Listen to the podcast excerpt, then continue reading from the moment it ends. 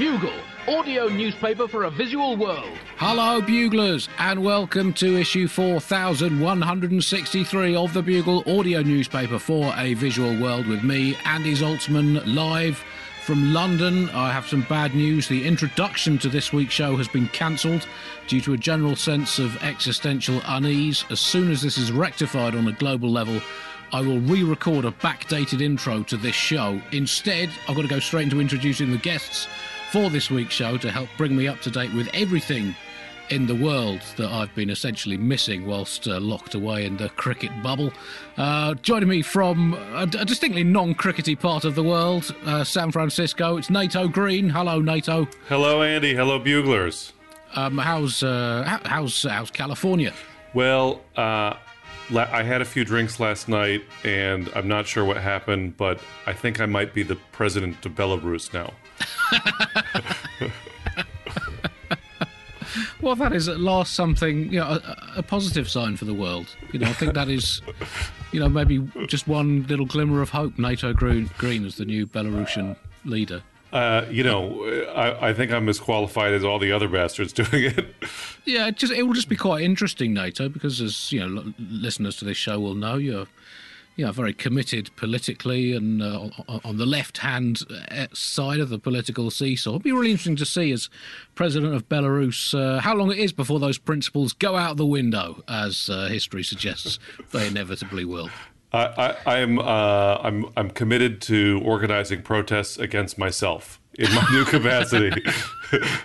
Is it possible to you lock your head to your own desk in in protest? also joining us uh, from London, it's uh, Tiffany Stevenson. Tiffany, have you um, um, appointed yourself president of any any countries this week? Um, I what have I been doing? I don't know what I'm fit to be a president of. To be honest, I was late for this podcast, and uh, like by two, only by two minutes, which is not bad for me. And Paul said, "I cannot believe you're going to be late for something in your own house." and I was like, "You misunderstand. Chronic tardiness is a state of mind, not a destination.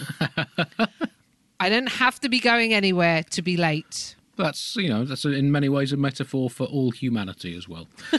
Um, we are recording on uh, the 18th of August 2020, and on the subject of things being late, uh, it's the 100th anniversary of Tennessee becoming the last of the 36 needed states to ratify the 19th Amendment to give uh, to give women the votes. As an overwhelming 50 out of 99 members of the Tennessee House of Representatives uh, voted yes to women voting. That's that's the 19th Amendment. Uh, so clearly, America found 18 other things that needed amending before remembering to let half of the population have a say in stuff. And bearing in mind, I mean, clearly there were quite a lot of uh, amendments that needed to be doing um, pressingly before that. Um, but bearing in mind, the 18th was about banning alcohol. Uh, does slightly suggest that women were not entirely top of the American uh, priority list. And of course, famously, the Second Amendment was to safeguard the right of all Americans to fire machine guns at innocent bystanders. And that had to be sorted out long before issues such as not enslaving people or acknowledging that women are probably the same species as men. But still, better late than never. This day, a hundred years ago. Of course, it's not unique to the USA. It's a bit of a speciality of our supposedly sensational uh, species. And uh, but still, America gave f- with psychopaths and racists the vote before women. On the 20th of August 1858, Charles Darwin published his theory of evolution through natural selection in a smash hit, uh, big selling issue of the Journal of the Proceedings of the Lin- Linnean Society of London. Who can forget that uh, classic issue back in uh, uh this week in 1858? Of course, the uh, theory of evolution by Darwin, a theory since debunked by both the Bible and the internet. Uh, so it's 2 1 against Darwin there. Darwin himself did concede in an interview with the 19th century gossip magazine Bodice that uh, natural selection is, and I quote, a bit shit when you look at it objectively. It takes fucking ages, and most species have still got design flaws you could drive a fucking horse and cart through. Darwin added that uh, free market economics would, quotes, probably work much more efficiently than natural selection, and concluded, if I could buy a dog with wheels that could bark me a half decent song, I'd fucking buy it. Um, as always, a section of the Bugle is going straight in the bin. This week, a free algorithm now, um, algorithms have been very much in the news of late, for those of you who don't know what algorithms are, they uh, do the kind of mysterious, unseen shit that used to be correctly attributed to the devil himself in wiser, simpler times. Uh, but we have a free algorithm, an algorithm to help you confirm that you are cool or hot or simply awesome. Also, a free algorithm to help you work out if you're the kind of person who should be listening to this bugle. And the algorithm basically basically goes like this. Are you currently listening to the bugle? If no, then no you're probably a loser we want nothing to do with. If yes, you are listening to the Bugle, then you may be the kind of person who should be listening to the Bugle. Next question Are you enjoying listening to the Bugle? If no, then we don't want anything to do with you. If yes, you may be the kind of person who should be listening to the Bugle. And finally, are you currently naked in a motorway service station? If yes, welcome to the show.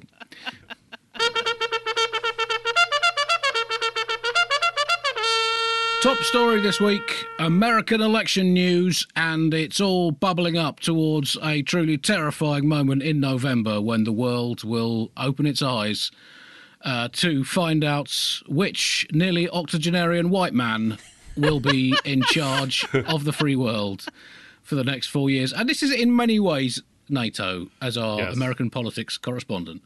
Donald Trump's greatest achievement. He has managed to turn a bumbling, nearly 80 year old white guy into a savior of 21st century humanity figure.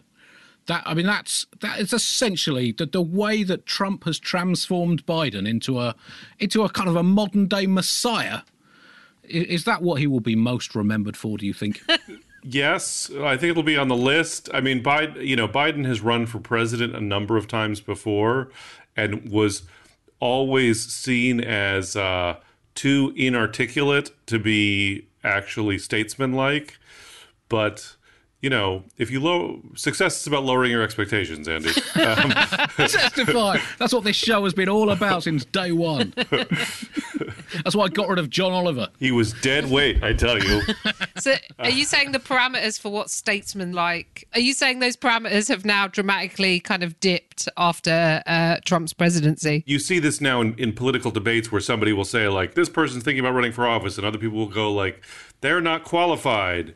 And then you're like, well, hang on. The president of the United States is talking about injecting people with bleach. So, so essentially, Biden is very much the overcooked cabbage, yeah. following the still twitching, plague-infested rat and fox shit empanada that, uh, that the Trump regime has been. You'd take the cabbage any day, wouldn't you? yeah, I mean, you know, I'm a Jew. I fancy a cabbage. Sprinkle some caraway in, sure the Democratic Party virtual convention has been going on uh, this week. How have you uh, how have you found that? Nate? Is that is that a step up to to avoid? It's considerably less Nurembergy than a traditional uh, traditional convention. Oh, it's been it's nice. been thrilling. The Democratic convention has all the production value of a high school student film project doing an infomercial for a high fiber diet. Uh, it's been like a greatest hits of political cliches. I just want to run down run down the list. I was keeping a, a, a tally of the cliches used. Uh, this is about unity versus division. The moment has come to deal with systemic racism. Battle for the soul. Most cops are good. This great nation. Look at these old ass white people. When we work together, we can accomplish anything. The soul of America, shared values, old white people, children's future, the best is yet to come. Work with both sides. Here are some Republicans who support Biden for real. Swing voters are not made up. Bring us together again, more in common than what divides us. Restore decency and dignity to the White House.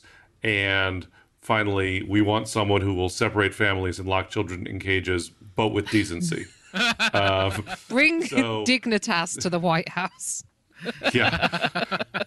the thing about the Democrats is they're very attached to respectability, faced with the dangers of of climate catastrophe, pandemic, economic meltdown, erosion of democracy. The Democrats are here with an appropriately respectable level of outrage instead of energizing the nation to defeat the scourge of Trump and Trumpism once and for all, their approach is more like seeing Trump as the dirt on lettuce leaves that can be gotten off our political system by holding it under cold water and sort of gently massaging it until it floats away. Uh, the speeches included the kind of quotes that were as stirring as they were totally vacuous. Uh, for example, Uh, former Democratic presidential candidate Cory Booker said, "quote I'm running for president to heal a divided nation." Aim lower, man. You're from New Jersey. Uh, in in a in a montage of uh, former Trump voters giving testimonials as to why they were voting for Joe Biden, one said, uh, "Joe Biden has a detailed plan, like unity." ah, yes, unity. So detailed. Um, New York Governor Andrew Cuomo's face gave one speech about how his fa- state faced the darkest days of the COVID crisis, while his eyebrows gave a completely different speech about the virtues of slipping into something more comfortable. Uh, Cuomo said that COVID is a metaphor. On the other hand, former Republican governor of Ohio, John Kasich, gave a pre taped speech about how America is at a crossroads while standing outdoors at a literal crossroads. So the difference between Democrats and Republicans is whether they know what a metaphor is. I saw I saw that that video, and I mean, uh, it didn't look like a particularly difficult crossroads, and it was more of a kind of you know tracks in a field. That did suggest that if you went the wrong way at the crossroads, you could just walk across the field and join the other road. Is that is that really inappropriate enough? Does you not need a crossroads where one road leads off a cliff into a shark-infested pit? Yeah, well, so I looked it up, Andy, uh, where that crossroads actually was, and th- it, this is perfectly captures what John Kasich was trying to say, because John Kasich was standing at a crossroads near his own house, and the crossroads diverged from one eight hundred thousand dollar house to another eight hundred thousand dollar house. That's American politics. Wow. Did you? What did you think of Kamala? By the way, you say Kamala. I say Kamala. What is? Is it Kamala?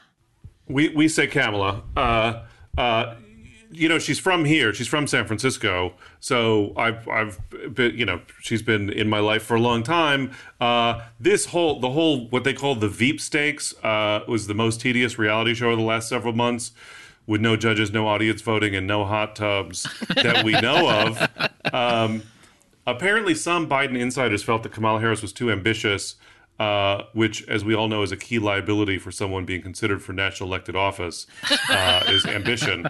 Um, being too ambitious to be vice president of the United States is like being too sleepy for the 17th annual national napping contest brought to you by 1,000 thread count sheets. Um, so she's the senator from the Bay Area, and so her first elected office uh, was in San Francisco in 2003 um, uh, when she was elected uh, district attorney, like our prosecutor. And what you what you may not know about San Francisco is that is that my city is defined by by civic corruption. Uh, but in a dumb way. Um, like there's not exactly high crimes and misdemeanors, but more like constant low level and stupid graft. Like we regularly have public officials getting arrested for taking a bribe of five hundred dollars in a used bicycle. Um, we have so much corruption. Gay Pride Parade is a perp walk, uh, and this is this is true. Kamala Harris is no exception. Her first run of office came uh, at the crest of a scandal called Fajita Gate uh, which was a cover up of a fist fight among off duty cops over a bag of fajitas outside a bar in a posh neighborhood. um, so, uh, it's the kind of sports bar where people shout while watching lacrosse and dressage. You know what I mean? And so, uh, our local press has been like very excited about having a hometown girl on the national stage. Um, our main daily newspaper has done several articles about like Kamala Harris is the only person on the national ticket with a refined wine palate. It's very Northern California. Uh, I'm backing Kamala because she's only the fourth woman ever, I think, on a major campaign ticket. And in her speech, she spoke about her husband and her kids. And then it was flagged up to me that they aren't actually her kids because they're already grown up and she only got married to their dad five years ago. So she's a stepmom. So speaking as a stepmother, I'm behind her because I, I, there aren't that many of us in public life because we're normally busy talking to our enchanted mirrors and poisoning apples. so uh, and they could she like me she doesn't like the term stepmom i like i only used that for the first time last year when I was like, "Oh, stepmom needs a margarita." And my stepson was like, "Oh God, that's going to be a catchphrase, isn't it?" and I was like, "No, I just believe that's child labour. We need to bring back from the fifties and sixties. Kids making cocktails. Every nine-year-old should have a, a signature drink in their repertoire. Make me a martini. Put some of your tears in it, you little bitch." but uh, the only thing that made me cringe slightly was they call her Momala because she hates stepmom. And I was like, that's a bit cringe. Um, but here's the thing she would have been told or she would have been advised that she had to talk about them in her speech because heaven forfend that we have a vice president who is not seen as maternal like and and about family because no single person has ever won a presidency right the thing is you vote for a family you vote for a first family you don't just vote for the president so I think she's been told that she's got to go on stage and do a bit of a speaking as a speaking as a stepmother so that we can all just feel relaxed that she's not a barren bitch that hates kids and you know has no interest in the future of the world. Uh, on the subject of uh, Michelle Obama, Trump had a uh, Twitter blast at uh, at Michelle uh, Obama. Um, presumably, I don't know, some alarm went off at seven thirty. he hadn't insulted anyone for a while. Um, and uh, Michelle Obama made a you know, very powerful speech, as she uh, often does. Says, right now, folks who know they cannot win fair and square at the ballot box are doing everything they can to stop us from voting. They're closing down polling places in minority neighbourhoods. They're purging voter polls. They're sending people out to intimidate voters. They're lying about the security of our ballots. And um, I mean, it's impressive that the, the effort that is going in to uh, to ensure that this election is as corrupt as American elections like to be. Bearing in mind, this is a system that basically often declares the loser the winner in a two-horse race. Um, yeah, and also, I mean, there's been a lot of criticism for, you know, for, and we'll, we'll touch on the, the postal service issue uh, shortly. But we should remember, it's often said that people fought and died for our democratic rights, and we should also remember that some of those people who fought were probably crackpot Republicans who would do anything possible to stop Democrats getting in. So let's honour their sacrifice if no one else's. Um, and Trump himself has claimed this week that he had a conversation with God.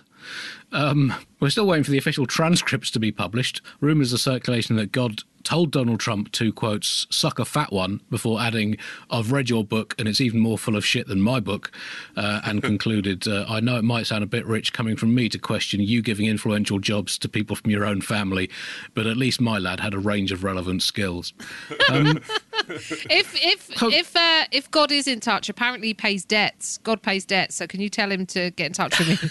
Because I've got a few outstanding ones. Uh, thi- this uh, uh, again, the, the, whole postal voting issue, Nato's sort of qu- quite hard for for democracy fans to to understand. I mean, obviously, the idea is you should try and make voting as as open and accessible as possible, and uh, you know the, the chances of you know c- corruption through postal voting is maybe slightly higher than than without it, but not not significant. Just talk us through the, the background to this this story. And Trump basically nakedly saying that he is trying to fix the election. the polling for Trump is very bad, and the general consensus is that uh, the assumption is that the higher the turnout, the greater the tra- chance that Trump will lose. And because of the COVID virus, they're trying to keep people from, you know, queuing at the polls for long periods of time. And so a lot of states are going to vote by mail. And uh, the other thing you should know about the post office is that there are a lot of black people who work there. And the workforce at the postal U.S. Postal Service is about 20% black, which is a higher proportion than the country as a whole, and so that's why Republicans hate it. A public agency that gives black people good jobs and a retirement plan, gotta go. Um, and uh, the post office is also used to deliver medications to old people, uh, including old white people, which is a core Trump voting demographic. So, you know, they're a death cult as always. Um, the the fear on the part of the of the Trump campaign and the Republicans is they can't win the election fair and square, and they're kind of like, well, for our next trick, we will wreck the post office, and uh, and Democrats are very upset about it. Nancy Pelosi said that she was considering calling the Congress back into session to take to uh, discuss it, and you know when Nancy Pelosi, the Speaker of the House, gets to considering something, you know, look for cover uh, because co- considering is usually followed by pondering and judging uh, and some stern disapproval. So um, you never know. So they, you know there there there's stories that they're like physically removing and destroying machines that will sort ballots, and that then Republicans are saying that that any late arriving ballots will not be counted. So and there's you know, it's a whole back and forth, and so people are people are charging out as part of their civic duty to save American democracy by buying postage stamps. Uh, so never would have thought it came to this. Trump uh, tweeted today if you can protest in person, you can vote in person. So at least he knows who's going to vote against him.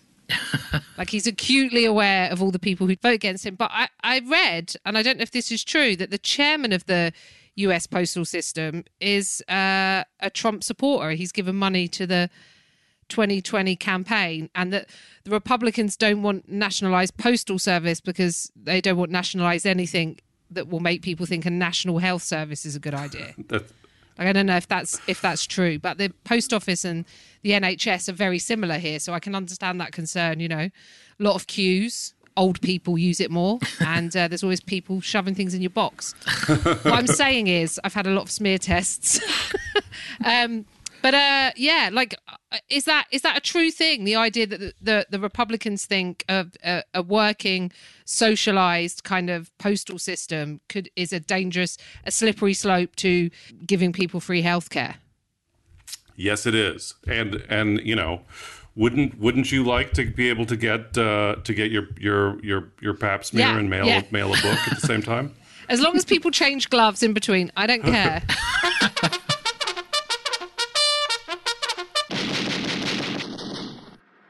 Education news now, and uh, well, it's approaching that time of year where kids around the world are going uh, going back to school. My uh, well, one, my, my son is about to start secondary school, assuming that the entire country doesn't shut down uh, again. And as discussed last week, exams chaos has reigned here in Britain. Now, it's not been a huge surprise, and we talked about this a bit last week. We can update you on it uh, this week since the uh, the English uh, A level results came out, uh, resulting in students from disadvantaged backgrounds being overwhelmingly penalised by an algorithm, and the government U turning on it, and then going back to teachers' predicted grades. And I, I mean, I guess it's not a huge surprise that a government of toadying incompetence uh, has uh, performed with flounderingly cack-headed incompetence in dealing with uh, the issue of exam results in a year when no exams have been sat. I mean.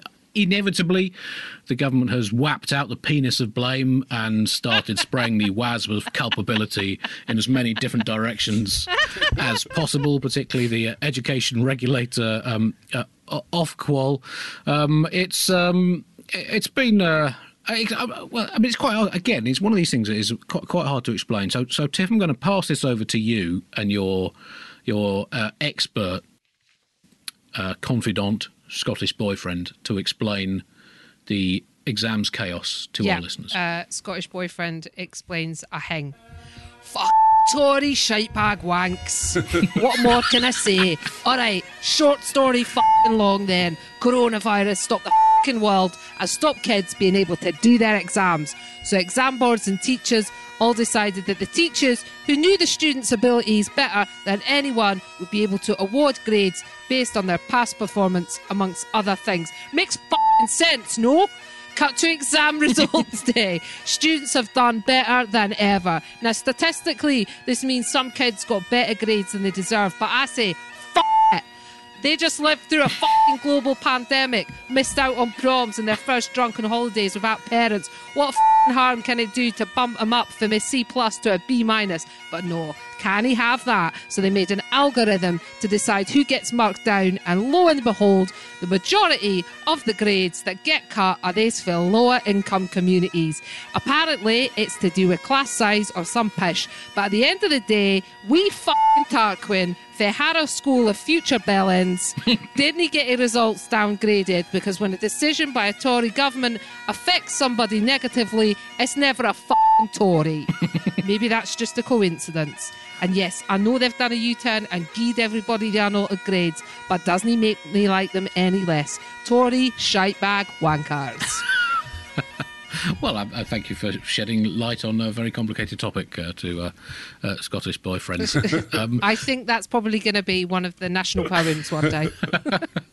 the Education Secretary, Gavin Williamson, has refused to stand down after presiding over this uh, um, quite monumental f- up. Um, the former um, Department of Education Permanent Secretary, uh, David Bell, uh, said that blaming officials was, quote, depressing, demotivating, and disreputable, which coincidentally uh, is Gavin Williamson's Tinder profile. Um, and uh, he said he's, he's going to remain in post and told the BBC, I'm determined that over the coming year, I'm going to be delivering the world's best education system. Now, can I please issue a message to our government who keeps saying their stuff is going to be the world's best? World, stop aiming to be the world's best. Let's move past that imperial shit. Just aim for vaguely competent or probably fit for purpose or reassuringly not total shit. Let's just aim for what we can hope to achieve. I mean, world's best. Admittedly, we need to see this in the context of who is Prime Minister Boris Johnson, allegedly, although he has barely been seen whilst all this shit has been hitting the fan. And Boris Johnson could take a shit in a bucket and claim to be the world's best basketball player, which I think gives some context to what his uh, cabinet ministers um, say. Co- Uh, uh, Boris doesn't know, uh, like, can't give us an accurate figure on on uh, COVID deaths. He doesn't know how many kids he has. I don't know how we can expect him to get facts and figures correct. It's not fair. What did happen though on a on the A level results day was, and this happens every year, and it just always stuns me the amount of like rich, connected white dudes who went to private school who come out and I'm go, sitting "Hey, right here, Tiff. who come out and say, hey, don't worry about exam results. I didn't do well, and look at me now with like no sense of self awareness at all. so people like uh, Jeremy Clarkson, whose whose family are like millionaires because his mum like made the Paddington Bear teddy bears. Uh, ben Fogle, who I did a radio show with, and went, "Oh, do you know what? I just relentlessly failed, but people were very kind and gave me another another go." He actually said in a radio interview, "He went, I got an N in geography. I don't even know what that is." And I was like, "Top of a compass, mate. Start there." um, but his, he, he, like, he just went. People just kept giving me another go. They were so nice, and I was like, "Of course, because you're a posh white man. You'll just fail upwards relentlessly until eventually you're prime minister." Like that's how it works for those guys. But I do feel there's this like real, this kind of narrative that devalues education and doesn't take class into consideration, which is infuriating. I get the idea of trying to make people feel better, but in the midst of all of this, it's just like such a shocking lack of awareness. Well, I mean, the, the fact is unfair, and I, I know having been through private education and uh, have seen the well the good sides and the bad sides of it. You know that I've, I've talked about on the Bugle before. I left school, you know, un, unable to rewire a plug or talk to a girl, uh, but I could express those gaps in my knowledge in grammatically perfect Latin. So you know, it was very much swings and roundabouts. But unfairness is not just baked into our. Ed- A- Andy, Andy, would, would, is your school proud of your achievements as a podcaster? Did they put you on the alum, alumni brochure? I don't think they enormously are. I think they're, you know, they're, they're proud of people who become city accountants. I think essentially. Um, um, unfairness is not just baked into our education system; it is written into the recipes. It, it constitutes ninety-eight percent of all the ingredients, and then it's slathered on top like a glutton's icing. Uh, and Gavin will. I mean, the, go- let's talk about the government being made a laughing stock, and that's not unusual for the government to be a laughing stock. The problem is, it's the kind of laughter that is now the problem because it's been a kind of weird, terrified, nervous cackle of despair that has been reverberating around the nation. And, and if Gavin Williamson was sent to your house to put up a shelf, you would flee the building, call the fire brigade, and emigrate. He, he everywhere he's been in politics, he has left a trail of administrative destruction behind him, like an untrained hippopotamus-sized porcelain-hating puppy in a china shop. Um, uh, Nato, uh, your uh, your kids are about to go to, to go back to school in uh, in California. Yeah, uh, they're, they they they just started this week. Uh, Right. My children are back to school this week remotely. I I have twelve year old twins, um, and I am on a mission to raise the most insufferable wokest white kids of all time, uh, which is a That's low a- bar. That is a hotly contested title. yeah. Um, and uh, and my my children are in public school, which means they're being duly educated to take their place in the class system. Um, Can, can I just Now- point out that pub- public schools in America Are not the same. mean a very different thing to public schools in Britain, where public school is one of the charm the charming quirks of the English language uh, in uh, in Britain. That public schools here are uh, very much barred to the public. oh, fast. Yeah. So my my dad was before he retired was the was the was the principal, the head of school for a public high school, and he couldn't get funding uh, for some program that he wanted to do, and he, he actually went to the town school board and asked if. Uh, if he started calling the school a prison, if they would fund it adequately, um, so um, that's our public school system. So California public schools have adopt, adopted a curriculum focused on literacy, maths, and downward mobility. Uh, my so my kids, uh, typical day, first period they learn how to drive Uber, and uh, second period they learn how to upsell uh, from a black coffee to a venti latte at a Starbucks. uh, and the key is eye contact and nodding. And so as a result, like a lot of middle class families, we're supplementing with home enrichment and to stay completely on brand for Nato Green, as uh, anyone familiar with my oeuvre will will uh, know. Um, here, this is literally true of what we've actually been covering with my children. Uh, we've do it, been, done an extensive inquiry into the work of Alan Turing uh, as a way of dealing with themes of homophobia, math, technological innovation, and its relationship to capitalism, methods of warfare, and espionage. Um, also, in anticipation of Trump cheating and stealing the election again, uh, we've been discussing how to overthrow the government and uh, using as a guide the Minard map that depicted Napoleon's unsuccessful Russia campaign of 1812. Uh, the ch- my children have been learning how to calculate how many people would need to set out from San Francisco to successfully march across the country and lay siege to Washington, D.C., and oust the Trump regime. Taking into account maintaining supply chains, deaths along the way, desertions, Wi-Fi, road rash, calluses, chub rub, sunburn, di- diarrhea, true love, gout, dengue fever, weather, fisting, marauding Nazis, and the miles necessary to traverse the country. And finally, like Tiff, uh, my children are learning how to make a proper bourbon old fashioned, uh, including a, a giant ice cube, muddling the orange slice, which bitters to use, and that Daddy likes to be able to hold out his hand without looking up at 5:45 p.m. on the dot and have the drink just f***ing appear in his hand. It's important. Sexually explicit rap music news now, and um, who's our sexually explicit rap music correspondent? Oh, it's me. Oh God, oh, this has gone very badly indeed. Um, uh, so, uh, well, I mean, very entertaining uh, showbiz spats between um, Cardi B, the uh, rap sensation, and uh, Megan Thee Stallion, uh, who have uh, collaborated on a, a single entitled uh, WAP.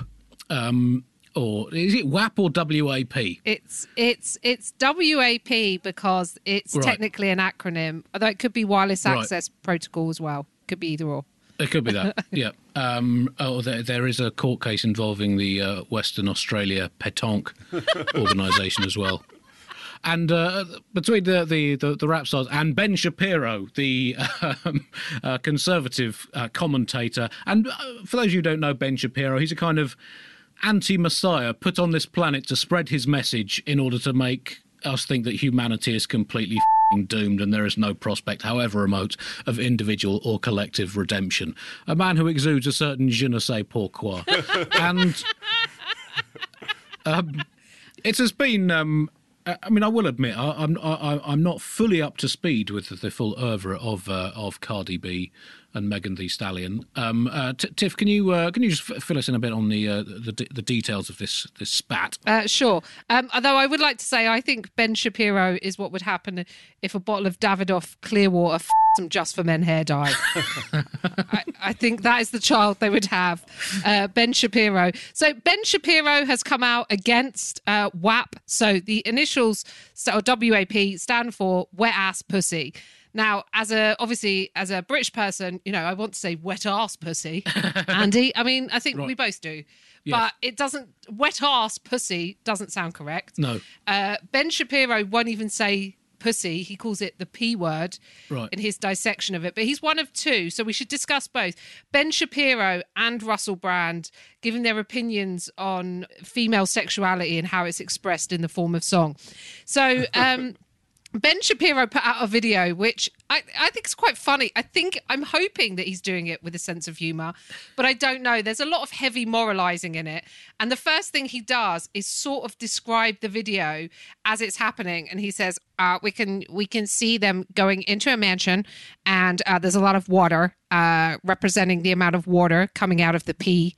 Uh, here we see some golden buttocks and uh, some nipples with some water coming out of them. And uh, these women uh, uh, have serious gynecological problems. Uh, was basically uh, his deconstruction of the song is he thinks that they've got some kind of um, I don't know urinary tract infection I think Right. for which uh, you know maybe uh, to just drink some uh, cranberry juice would help that out. Yep. Ben Shapiro calls Cardi B a quasi prostitute who became a rapper and then said American success story. And I'm like, yep. He's saying he doesn't think it's feminist and he thinks it's gross. And this is like Russell Brand's opinion as well. Russell Brand's like, is it feminist masterpiece? Is it porn? And Russell Brand is the man who, on stage to protest consumerism, once shoved a Barbie doll up his ass feminist masterpiece or porn. I mean, it's difficult to tell. Um, but I think, like, listen, there could be a discussion around this. You know, I think, I think what the rappers are saying is they're they're expressing their sexuality on their terms, what they enjoy. Some of the lyrics are along the lines of "I'll tell you where it goes," which is agency and consent. and educational as well. Uh, Yes, you know. We talked about the failings in the public education system. You know.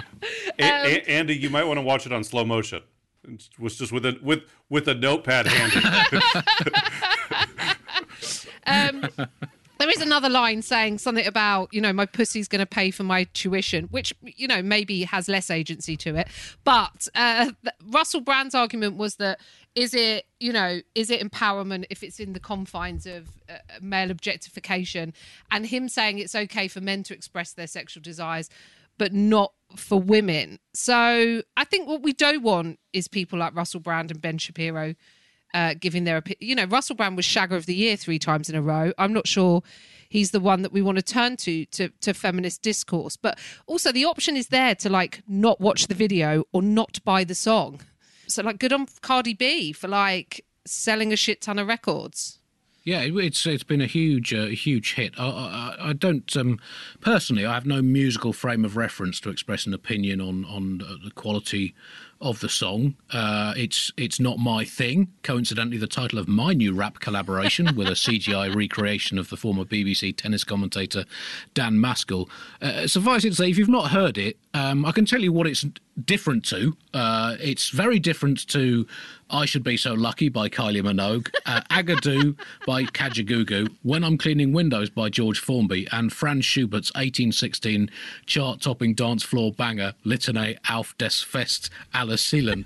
Um, it's more similar perhaps in subtext to George Formby's With My Little Ukulele in My Hand, but even more sexually confident and assertive uh, than, uh, than Formby. I think the song it is most unlike is probably Snooker Loopy by the Matchroom Mob with Chaz and Dave, which was a group of white men singing jauntily about snooker, which I think is the most opposite possible piece of music to WAP by Cardi B and Megan Thee Stallion.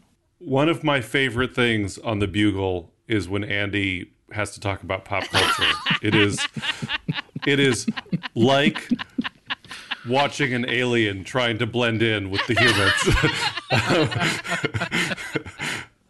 Well, you say that. Well, I've been doing my research about about Cardi B, who's uh, one of the most influential musical artists in the world right now, in my book, albeit a book that I've printed out from her Wikipedia page. Um, uh, a few things about Cardi B. Cardi B is not the same as KGB. That's that's very important to remember that. Uh, she took her performance name, it's not her birth name, Cardi B, uh, from Cardigan Bay in Wales, um, famed for its long sandy beaches, numerous campsites, and diverse marine life. She has actually written an as yet unreleased album of songs about the culture and economy of the town of Aberystwyth and places herself firmly in the bardic traditions of the Welsh Eisteddfods. so, so I've heard. Um, but if if the there's a, a, a, proposal that the U.S. national anthem should be whatever happens to be top of the Billboard 100 chart that week, I mean that would we'd have seen some sensationally awkward faces this week if that had been the case, and some baseball players holding their caps over their kajungles. I the song the song is so popular uh, and raunchy that it was viewed 80 million times uh, in the first week, and uh, there are a lot of uh, reasonable responses to a song about wet pussy. Um, this makes me feel things, and I need some time to myself. is a perfectly reasonable response. Um, this is not for me is also a valid response. Um, but Ben, ben Shapiro, who is a uh, online personality, anti-feminist, right-wing patriot, who really puts the in my country tis of thee, um, uh, decided that that uh, he was so offended that he so he tweeted out that his doctor wife told him that anyone's whose pussy is so wet that it needs a bucket and a mop to clean up requires medical attention because they probably have bacterial vaginosis uh, or a yeast infection. Conservatives has so much difficulty imagining women enjoying their own sexuality that the only possibility they can imagine is, well, actually, this is false. Pussies don't get wet unless they're broken. um, and and so what they're telling us is that uh, they have no firsthand experience of a woman being so turned on in their presence that their body might have a common physiological response, and that telling this fact to the public is a shrewd political strategy to win the culture war. Uh, Ironically, and I love it. Ironically, the more I listened to Ben uh, Shapiro, the drier it got. the one lyric really stood out for me, having having read the uh, the lyrics, which um, I believe were lifted uh, straight from an early Woody Guthrie song, um, was uh, right near the end, "Macaroni in a Pot," um, which does suggest that the whole thing was just disappointing product placement for Gerald's instant pasta meals. Just add water.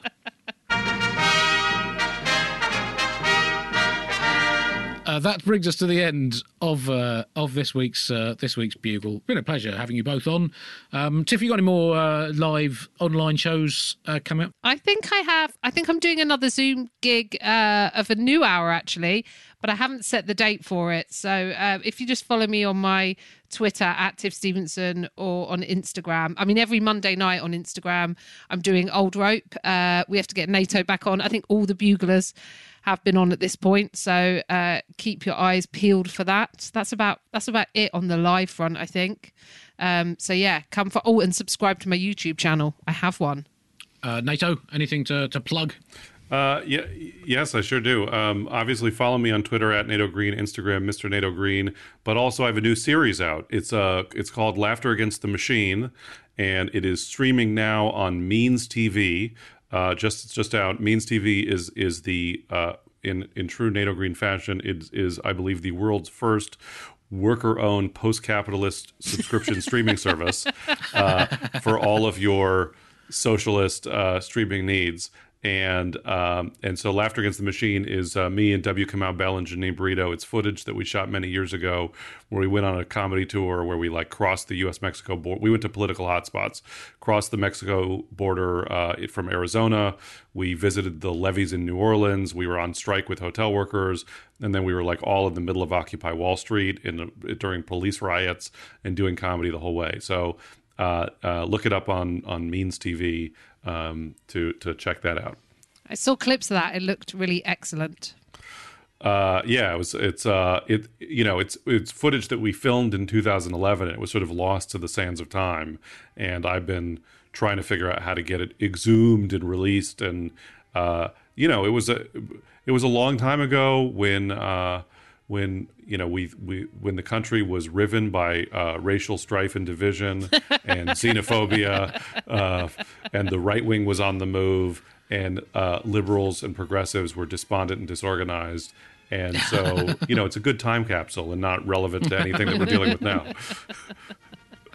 Uh, thanks very much, and thanks uh, thanks for listening, buglers. We'll be back uh, next week with Bugle four thousand one hundred and sixty four. Until then. Goodbye. Don't forget uh, to join uh, the Bugle voluntary subscription service. Go to buglepodcast.com and click the donate button. And our new range of merch is available uh, t shirts, socks, and Christmas jumpers. And more to follow soon. Until next week, goodbye.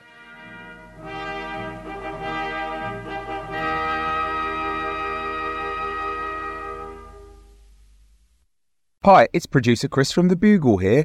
Did you know that I have a new series of my podcast, Richie Firth Travel Hacker, out now? It's the show where Richie Firth and I talk about how to make travel better in our very special way. In this series, we discuss Lime bikes, Teslas, the London Overground, and a whole bunch of other random stuff that possibly involves wheels or tracks or engines of some variety. God, what a hot sell this is. I mean, you you you must be so excited. Listen now.